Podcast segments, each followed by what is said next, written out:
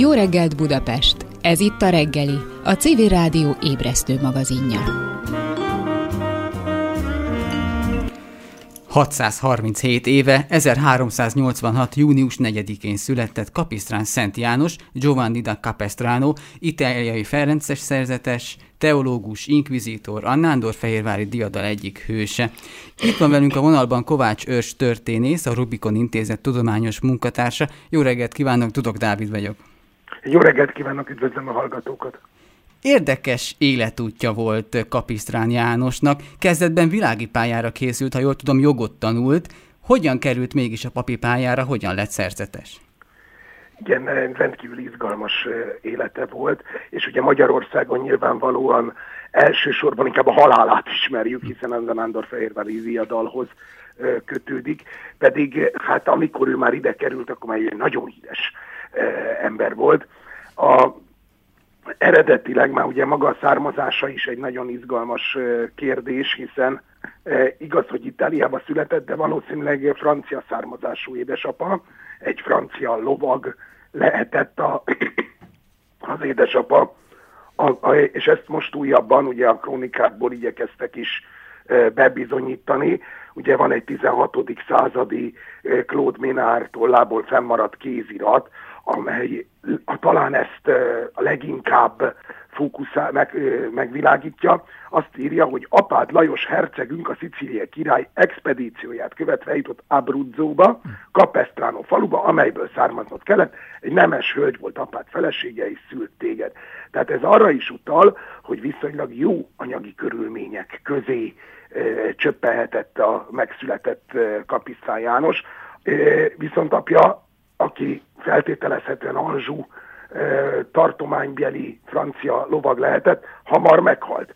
És a életrajzírói, ugye a hagiográfia, azok pedig ugye édesanyjának az érdemei domborítják ki a nevelésben, és korán bevezette ugye a betűk tudomány világába, és ez a Perugia volt az a helyszín, ahol közel tíz évig polgári és kánonjogot tanult, itt ülhetett ki a jó szellemi képességeivel, és bizony a házasság küszöbén állt 1415-ben, amikor az az eset bekövetkezett, hogy Perugia és Rimini városok vitájában a perugiaiak őt kérték meg, hogy közvetítsen a két város között. Egy Malatesta, Zigmondo Malatesta nevezetű konditieri, egy zsoldos vezér állt ugye Rimini élén, aki annak is rendje módja szerint a hozzá követségbe érkező kapiszán bebörtönözte nagy váltságdíjárán szabadult, és amit biztosan tudunk, hogy a szabadulása után felbontotta az eljegyzését, elosztogatta a vagyonát, és 1416.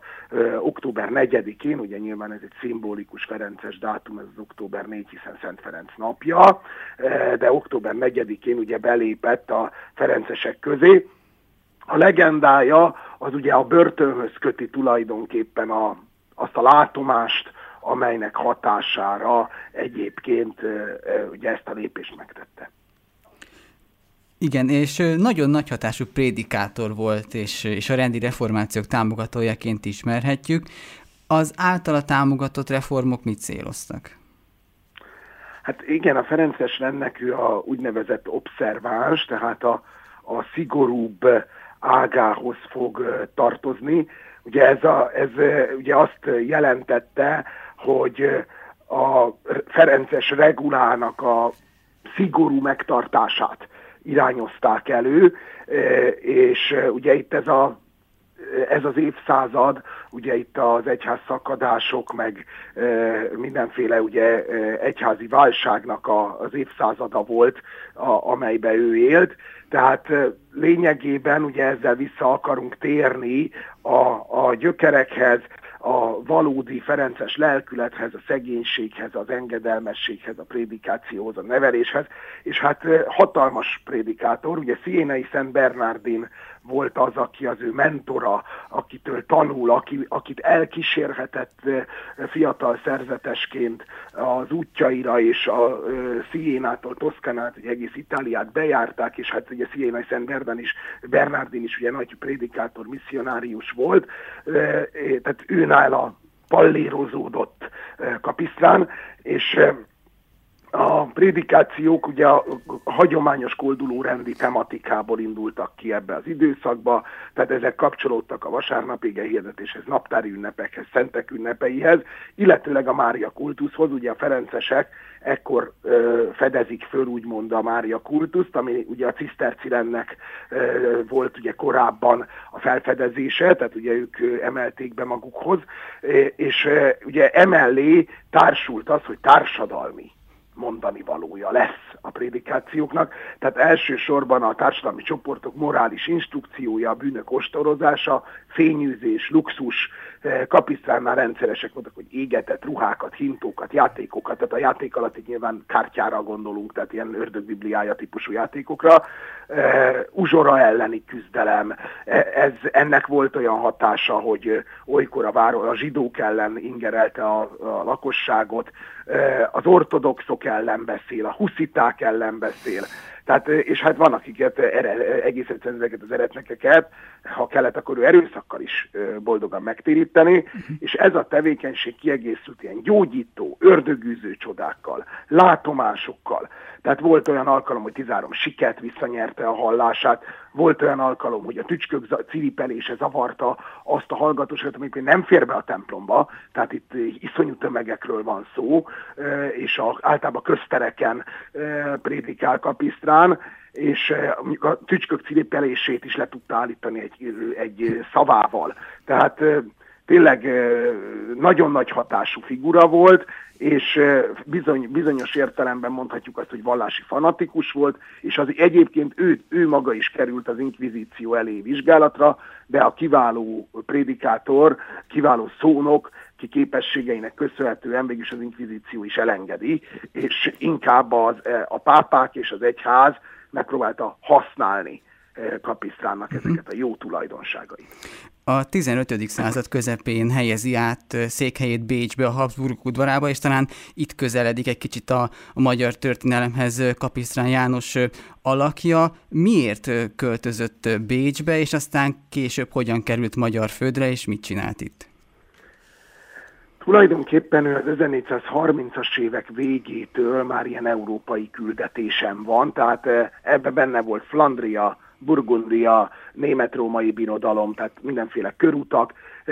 Az apostoli szám ugye a 12 kísérővel közlekedik, állítólag volt köztük egy Péter nevű áldozópap, aki Soproni volt, de minden esetre ugye 1451 az a pillanat, amikor 5. Miklós pápa apostoli követté kinevezte, és Ausztriába küldte. A cél egyértelmű volt, a huszitizmusnak a, a letörése, a huszitizmus elleni prédikációk, tehát a Csehországot, Ausztriát, Morvaországot és Magyarországot is már eddigre jelentősen idézőjelbetéve megfertőző eretnek mozgalom ellen kívánta a pápa hatékonyan föllépni. Tehát ez volt ugye az elsődleges. Na most 1454-ben van egy fordulópont, amely fordulópont a világ történelmi eseményeknek a következménye, hiszen 1453. május 29-én Odito Mehmed, török szultán beveszi Konstantinápolyt. Tehát ugye ez az a pillanat, amikor Európa ismét megdöbben, ismét a, a török terjeszkedéstől való óriási félelem, amely eddig is megvolt ugyan, de újra ráirányította a figyelmet, a fókuszt erre a török problémára. Tehát 1454-ben Frankfurtban van egy birodalmi gyűlése a német-római birodalomba, és hát ott tulajdonképpen ugye azt a feladatot kapja a pápától, hogy menjen el Frankfurtba és próbáljon meg egy keresztes hadjáratot szervezni a Balkánt fenyegető törökök ellen.